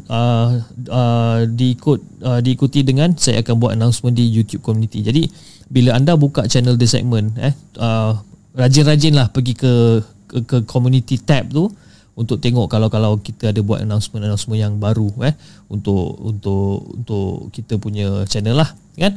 Dan juga macam Faizal cakapkan tadi, pada hari raya pertama sehingga ke hari raya kedua kot, hari raya kedua macam tu, Markas Puaka kita akan rehat sekejap dah, disebabkan orang kata yalah kita dah 2 tahun ni kan tak sambut raya, jadi kita pun nak juga sambut raya kan. Jadi saya akan orang kata berehat sebentar untuk meluangkan masa dengan anak-anak dan juga keluarga mertua dan sebagainya di kampung untuk merayakan Hari Raya Aidilfitri. Tapi walaupun begitu, saya dah schedulekan hari ni saya baru schedulekan satu video yang akan disiarkan pada hari Isnin jam 10.30 malam. Iaitu Markas Puaka on the go. Jadi pada hari Isnin, Selasa dan Rabu, jadi 4 hari bulan hari apa? 5 hari bulan hari apa? 5 hari bulan hari Khamis. Okey, jadi maknanya daripada hari Isnin, Selasa dan Rabu kita tak akan ada live show, tapi kita akan gantikan dengan Markas Puaka on the go. Jadi anda masih lagi boleh menonton The Segment setiap hari macam biasa, cumanya pada hari Isnin, Selasa dan Rabu kita akan gantikan dengan Markas Puaka on the go, dan satu episod barangkali lebih kurang dalam 15-20 minit ataupun paling-paling tidak 30 minit lah, 30 minit untuk kita bacakan ataupun untuk kita menceritakan semula tentang kisah-kisah seram yang dihantar kepada The Segment. Okey, jadi itu announcement yang pendek yang saya nak buat. Dan juga lagi sekali saya ingin mengucapkan ribuan terima kasih kepada penaja kita ataupun sponsor kita untuk Markas Puaka pada malam ini, adalah daripada Kirim Enko. Kirim Enko adalah satu company di mana diorang membuat penghantaran parcel. Ya, diorang ni macam pos laju DHL, JNT dan sebagainya. Cumanya Kirim Enko ni adalah satu hub di mana bila anda hantar barang kat situ dan dia akan hantarkan parcel untuk anda melalui apa-apa medium yang anda nak lah, melalui JNT ke, pos laju ke, DHL ke, kita ataupun Kirim Enko yang akan buat, dan diorang lah yang akan buat packaging untuk anda, diorang yang akan bantu anda, diorang akan bagi rate-rate yang terbaik untuk anda, dan juga diorang selalu akan bagi advice barang apa, kurier apa yang selamat, kurier apa yang lebih murah dan sebagainya. Jadi Kirim Enko, dan Alhamdulillah Kirim Enko telah menjadi saya punya first choice of parcel shipment kan. Baru-baru ni pun diorang ada hantar satu gitar yang sangat besar, hantar ke luar negara, tak silap saya hantar ke United Kingdom pun, kalau tak silap saya lah, ke United Kingdom ke mana tak, tapi ke luar negara lah. Jadi anda bayangkan satu parcel yang sangat besar, gitar yang dihantar pergi ke luar negara, dan harga yang dia quote untuk hantar tu pun tak adalah mahal kan. Orang kata masih boleh dengar lah harga tu kan, masih boleh bisik lagi lah kan, lebih kurang. Dan item yang kedua yang diorang akan hantar adalah drum set. Kau bayangkan drum set, tak silap saya is a electronic drum set kot kalau tak silap. Jadi korang bayangkanlah, diorang ni boleh bantu anda untuk bungkuskan drum set untuk dihantar ke luar negara. Kau bayangkan dia, mungkin drum set tu adalah daripada company ataupun daripada user biasa yang nak jual second hand, mungkin tak tahu nak hantar macam mana. Jadi apa yang jadi, sebab ini yang diceritakan oleh Kirim Enko dan saya sendiri dapat tengok diorang punya bukti di mana Kirim Enko menghantar seseorang pergi ke rumah customer untuk bungkuskan drum set tu. Bayangkan Kirim Enko pergi ke rumah customer, bungkuskan drum set tu dan bawa balik ke Kirim Enko untuk penghantaran ke international. Jadi so far saya tak pernah jumpa lagi mana-mana courier yang boleh bagi servis yang macam tu, dan disebabkan itulah saya memilih Kirim Enko untuk bekerjasama dengan The Segment, di mana semua merchandise The Segment kita akan parking terus dekat Kirim Enko. Maknanya saya tak ada merchandise tu, memang tak ada dekat rumah saya, tak ada dekat studio saya, tak ada. Semua merchandise saya akan parking dekat Kirim Enko. Jadi bila ada order, Kirim Enko akan terus hantar supaya tak ada kata kelewatan shipment. Okey. Jadi kepada siapa yang kata berminat untuk menggunakan servis Kirim Enko, mereka menetap ataupun mereka berada di kawasan SS18 Subang Jaya, dan jika anda berada di sekitar kawasan Subang Jaya, anda boleh call di nombor telefon yang tertera dekat skrin anda. Okay, alright guys, jom.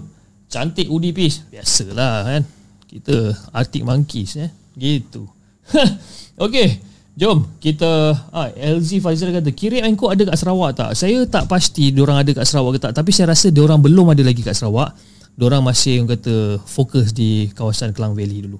Okay, alright, jom kita bacakan kisah kita yang terakhir untuk malam ini. Kisah kita yang terakhir untuk malam ini yang ditulis oleh Pahlawan. Oh, nama Pahlawan tak nak kalah Saya pun tak faham kenapa orang-orang yang menghantar cerita dekat The Segment ni, dia menggunakan semua kebanyakannya nickname, Gadis Kasar lah, Pahlawan lah, Black Feroz lah, macam-macam kan. Bagi tahu nama betul lah. Oh, sedap sikit nak bercerita tu lah Tak apalah kan. Yang ditulis oleh Pahlawan dengan kisahnya yang berjudul Hotel Lama.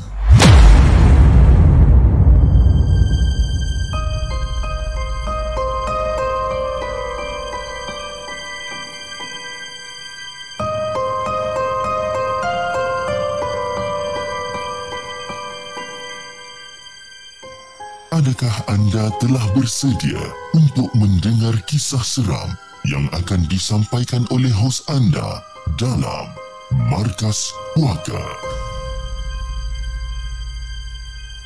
Assalamualaikum kepada Hafiz dan juga semua penonton The Segment. Waalaikumsalam warahmatullahi. Okay, kejap guys, saya nak kena minum air jap, tiba-tiba macam mengah pula.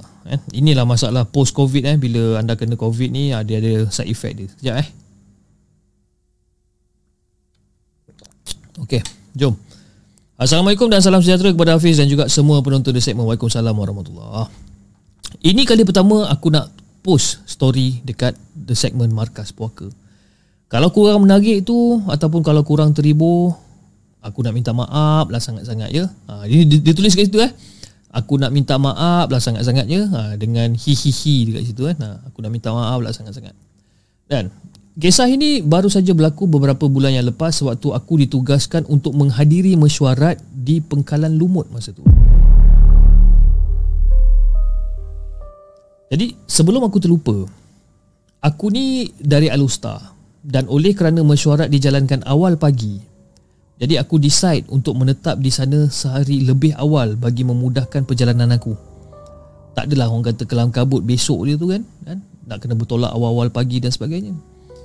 Dan aku pun mulakan dengan pencarian hotel di booking.com masa tu untuk melihat hotel-hotel yang bersesuaian, yang tak terlalu mahal dan tak terlalu bajet. Dan aku terjumpa satu hotel ni dekat area Ipoh yang bagi aku harganya sangat berpatutan, yang bertaraf 4 bintang dan disebabkan kawasannya dekat dalam bandar Ipoh, jadi aku memilih hotel tersebut kerana mudah untuk aku pergi cari makan ataupun meronda-ronda dan sebagainya kan. Yalah, kalau kita dah duduk kat Ipoh kan, makanan-makanan dekat Ipoh ni memang kita kena rasa kan? Jadi aku pilih hotel tu sebabkan dekat. Kalau aku nak pergi makan, aku nak pergi jalan-jalan kan? Jadi awal-awal pagi esok tu tak adalah terlalu jauh sangat aku nak gerak daripada Ipoh ke Lumut, betul tak? Jadi aku pilih hotel tersebut. Dan pada hari kejadian tersebut, aku sampai ke bandar Ipoh lebih kurang dalam jam 2 petang tau. Jadi aku singgah dekat kawasan Sungai Rokam untuk makan tengah hari, siap-siap sambil sebab time check-in hotel masa tu jam 3 petang. Aku ada 1 jam je nak makan siap-siap semua kan. Jadi lepas dah settle makan apa semua, aku balik ataupun aku terus pergi kat hostel ataupun hotel tersebut. Jadi boleh aku katakan bangunan hotel ni dia agak lama kan, agak sedikit lama, dan dengan kereta di kawasan parking yang tak terlalu banyak. Walaupun hari tu hari Sabtu hujung minggu kan. Jadi aku macam pelik jugalah, macam apa hal hotel ni macam tak ramai orang kan. Dan hotel ni terus terang aku nak cakap hotel ni terletak di sebelah bangunan UN Perak. Kalau kau mau pandai, kau mau carilah sendiri. Jadi bila aku dah sampai kat hotel tu, aku dah check in apa semua, aku pun teruslah menuju ke bilik yang terletak dekat tingkat 6. Dan suasana dekat hotel tu, Fiz, nak bagikan gambaran, suasana dia macam agak sunyi tau pada level tersebut. Semasa aku berjalan daripada lift nak ke bilik, sunyi sangat masa tu. Macam apa hal sunyi sangat ya? Mungkin tak ramai sangat lah kot yang menetap kat situ pada hari tu kan. Mungkin, aku pun tak sure. Jadi bila aku sampai je dekat bilik, first impression aku pada bilik tu adalah perabot yang dikatakan agak ketinggalan zaman tu, mungkin usia dia lebih kurang belasan tahun lah yang ada dekat dalam bilik tu. Itu first impression aku, cakap apa hal ni kan? Perabot semua jenis yang perabot zaman purba mana tak, aku tak tahu kan. Cumanya TV dia tu TV yang moden lah, TV LED 32 inci. Jadi macam perabot semua perabot lama kan? Tapi TV moden, whatever lah, aku malas nak fikir kan? Jadi petang tu pula tak ada aktiviti yang aku lakukan. Sekadar orang kata berehat dekat dalam bilik, tengok TV dan lepaskan penat akulah. Sebab apa? Aku memandu hampir lebih kurang dalam 3 jam lah, 3 jam lebih daripada Alor Setar ke Ipoh. Dan masa tu, Fiz, tak adalah orang kata perkara-perkara pelik yang berlaku ni kan? Dan malam tu, lepas maghrib, aku keluar untuk makan malam dan aku balik ke hotel lebih kurang dalam pukul 11 malam lah kan? Aku keluar lepas maghrib, aku keluar apa semua, pergi makan, pergi jalan-jalan apa semua. Dan lebih kurang dalam pukul 11 malam aku balik untuk rehat dan tidur lebih awal, sebab kan esoknya tu aku perlu berada dekat Pengkalan Lumut seawal jam 8 pagi. Jadi masa aku tengah tidur tu, masa tengah tidur aku ni terganggu dan aku ni terjaga daripada mimpi yang sangat-sangat indah, Fiz. Aku terjaga masa tu loceng kebakaran berbunyi dekat aras aku ni. Bunyi kering, bunyi loceng ni kan. Bunyi, korang tahulah bunyi loceng kebakaran kan. Bunyi dia bunyi panjang kan, tak berhenti-henti, yang membuatkan aku susah nak lelapkan balik mata aku ni. Dan setelah berkira-kira kan, aku bangun jugalah daripada katil dan aku mengendap lah dekat lubang pintu ataupun peephole dekat pintu tu untuk tengok lah dekat luar. Sama ada memang situasi kecemasan ataupun loceng tu sekadar berbunyi je. Jadi aku bangun, aku pergi kat pintu tu. Aku tengok kan dekat lubang kan. Aku tengok kan, apa benda jadi kat luar ni kan. Aku tengok. Tapi bila aku tengok dekat peephole tu, bunyi loceng ni masih ada. Masa aku tengok dekat peephole tu, tengok tak ada benda pun kan. So hati aku ni rasa tak puas lah. Macam apa benda pula ni kan. Jadi dalam keadaan yang orang kata masih mamai, dengan beraninya aku pulas tombol pintu dan aku tolak pintu tu untuk lihat dekat keluar bilik.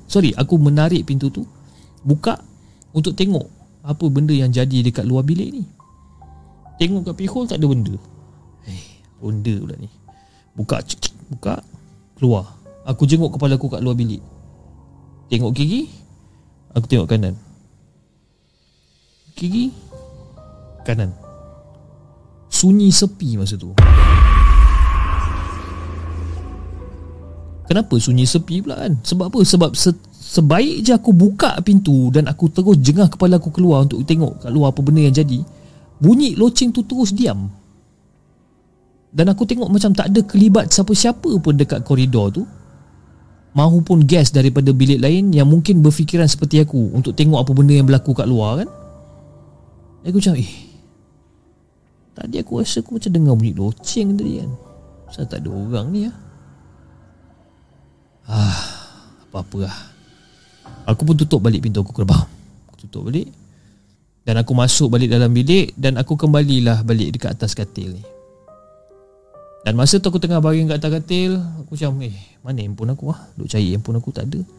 Aku capai handphone aku kat meja. Aku campai handphone aku dekat meja kat sebelah katil ni.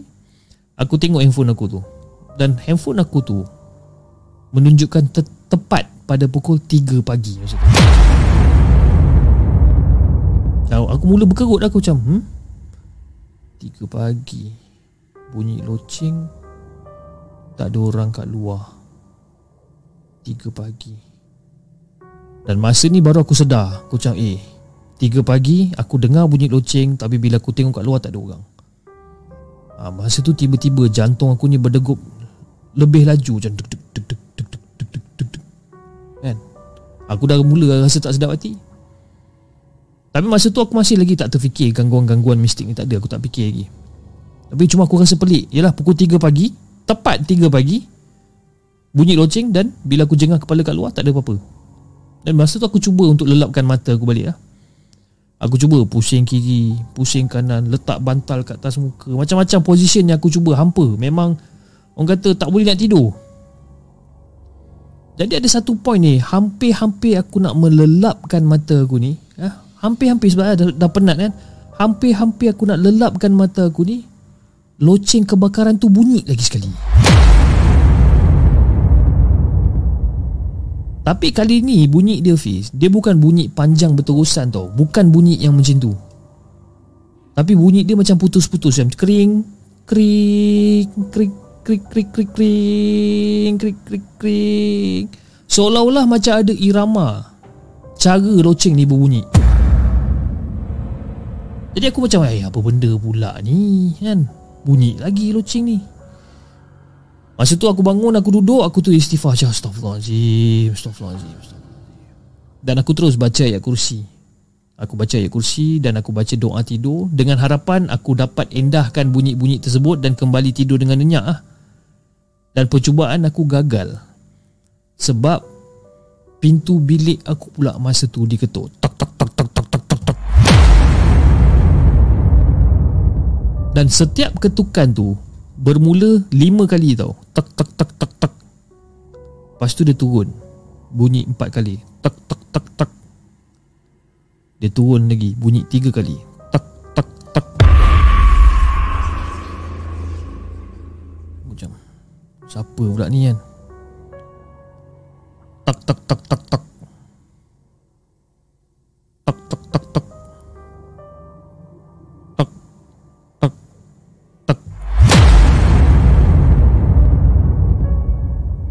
Aku macam pelik. Kenapa bunyi ketukan dia macam ni? Bunyi panjang, bunyi pendek, dan bunyi pendek 3 kali je dia ketuk. Dan masa aku tengah fikir benda ni, selang beberapa saat kemudian ketukan tu masih didengari, seolah-olah macam tak ada penghujung. Tok tok tok tok tok tok tok tok tok tok tok tok tok tok tok tok tok. Kali ni aku dah mula hilang sabar lah, Pis. Aku memang dah mula hilang sabar. Aku bangun daripada katil, aku terus jalan dekat pintu.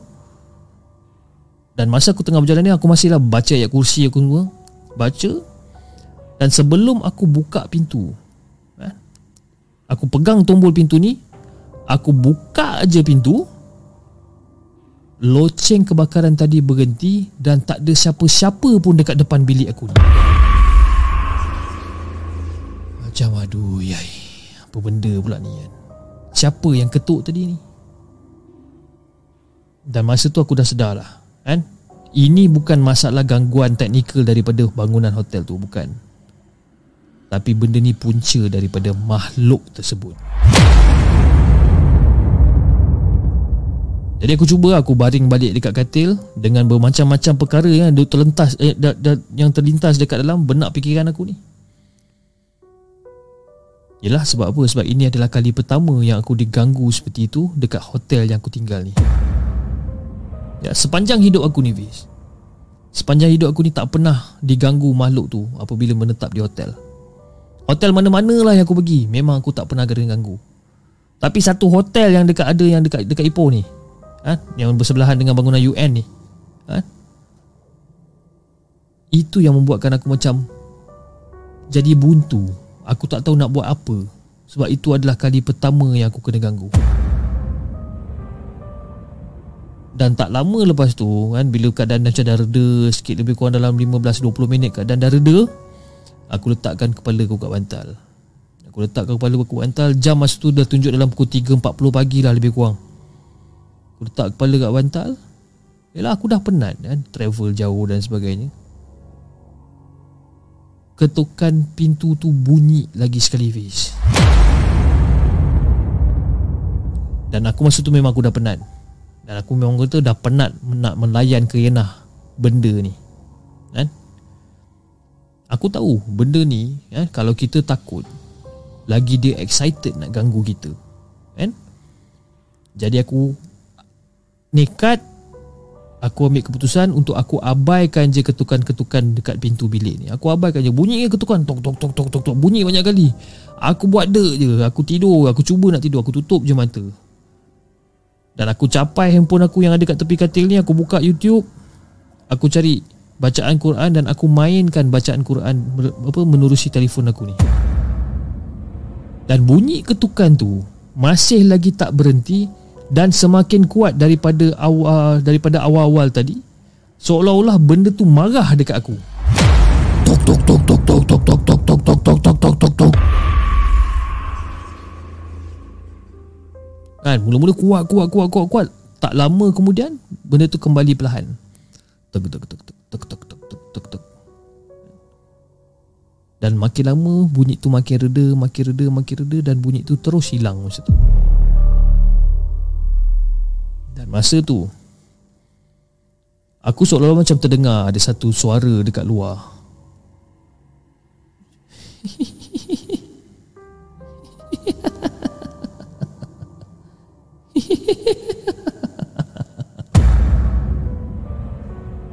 Aduh, Astaghfirullahaladzim.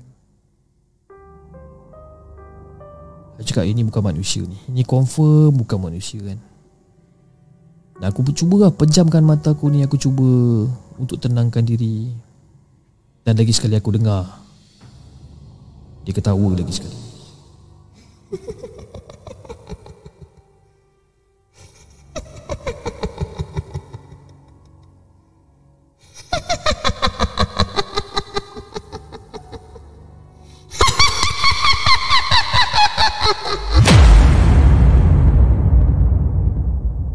Aku cakap Fiz, sumpah demi Allah Fiz cakap, bunyi hilayan suara dia ni memang kuat Fiz.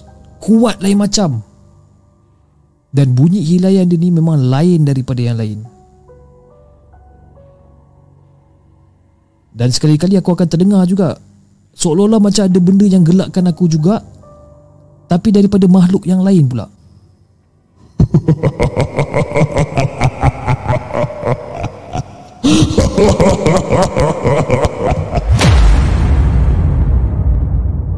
Ish. Dan malam tu memang aku betul-betul memang tak boleh nak tidur masa tu. Dan keesokannya tu aku check out seawal jam 7 pagi. Sebabkan orang kata memang dah tak sempat lah nak breakfast kat kafe ni. Memang aku dah cuak gila ni. 7 pagi aku check out. Dan aku orang kata memang betul-betul nak tinggalkan hotel tu secepat yang mungkin. Tapi mungkin Fiz dan juga penonton-penonton di segmen, mungkin ada yang cakap, kenapa tak keluar je malam yang kena gangguan tu kan? Come on bro. Nak dekat 200 aku bayar bilik tu. Kalau nak belah tanpa sempat tidur kat situ memang rugilah. Kan? Memang rugi lah dia kata kan. Aku bayar nak dekat 200 satu malam ni. Kan? Dan aku masih ingat lagi lah Fiz masa aku dalam keadaan ketakutan tu, aku dengar juga benda tu bercakap dengan aku.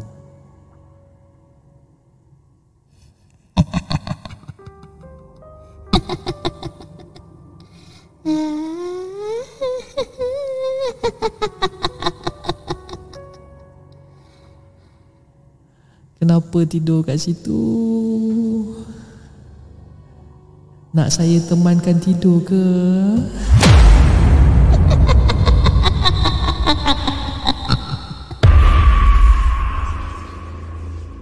Itu yang aku ingat, benda yang dia cakap dengan aku. Dia nak temankan aku tidur. Tapi aku bersyukur sangat-sangat, Hafiz. Aku bersyukur sangat-sangat disebabkan malam tu benda tu tak menjelma depan aku. Sebab apa? Sebab kalau dia betul-betul menjelma dekat depan aku, muncul dekat depan mata aku, mungkin malam tu aku akan lari turun ke lobi dengan selimut, dengan bantal sekali aku akan turun. Jadi itulah pengalaman yang aku takkan dapat lupakan sampai sekarang. Pengalaman yang terjadi dekat hotel dekat Ipoh ni. Aku tak nak bagi tahu nama hotel ni, tapi cukuplah dengan clue yang aku bagi tahu awal tadi. Bersebelahan dengan bangunan UN.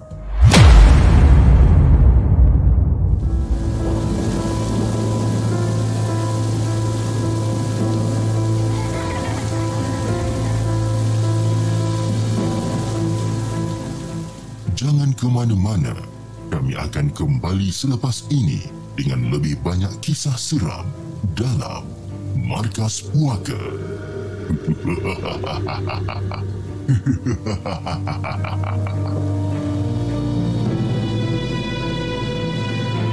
Okeylah guys, itu dia cerita yang terakhir untuk malam ini yang dikongsikan oleh Pahlawan, dia kata hotel lama. Okey, tapi dia bagi clue tadi Dia ada bagi clue di mana hotel ni terletak di Ipoh. Alright, terletak di Ipoh. Dan hotel ni, sekejap saya baca balik sekali. Dia kata hotel ni terletak di sebelah bangunan UN Perak. Okey, kejap cari juga hotel Ipoh sebelah UN Perak. Kita tengok, kita ada buat, ada bermacam-macam hotel dekat sini. Kita ada hotel Kaswarina, kita ada hotel butik Ipoh, AB by the River Hotel, Impiana Ipoh. Yang mana satu kan? Dia kata hotel ni terletak di sebelah bangunan UN Perak. Jadi kepada anda yang tengah menonton rancangan Markas Puaka dan anda tahu di mana terletaknya hotel yang disebut oleh Pahlawan ni, mungkin anda boleh komen ataupun anda boleh tinggalkan komen di ruangan chat untuk malam ini. Okey. Alright guys, sebelum saya menamatkan rancangan Markas Puaka untuk malam ni, saya ingin mengucapkan ribuan terima kasih, jutaan terima kasih kepada semua yang telah hadir untuk menonton Markas Puaka. Dan kepada Cheng Lotus dan Hantu Jepun, terima kasih guys di atas sokongan anda. Daripada semua yang telah menyumbang melalui super chat dan super sticker, terima kasih sangat-sangat. Saya doakan supaya rezeki anda ditambah, dimurahkan segala, dipermudahkan segala urusan-urusan anda, dan dipanjangkan umur dan juga dimurahkan rezeki. Okey guys, saya rasa itu saja untuk malam ini pada hari Khamis untuk malam ini. Sekarang dah masuk hari Jumaat dah. Okey. Dan insya-Allah kalau tiada aral melintang, kalau tak ada apa-apa masalah, kita akan berjumpa lagi pada hari esok jam 10.30 malam dengan lebih beberapa kejap saya tengok untuk hari esok. Saya dah dapat dah cerita dia untuk hari esok. Hari esok saya ada lebih kurang dalam ada 4 cerita untuk esok satu, tapi semua kebanyakannya cerita yang panjang-panjang Aku rasa tukang pilih cerita ni dia memang sengaja nak siksa aku untuk aku kering tekak sebelum raya agaknya kan. Okey guys, saya rasa itu saja untuk malam ini dan insya-Allah kita akan berjumpa lagi di masa akan datang. Jangan lupa like, share dan subscribe channel The Segment dan insya-Allah kita akan jumpa lagi on the next coming episode. Assalamualaikum.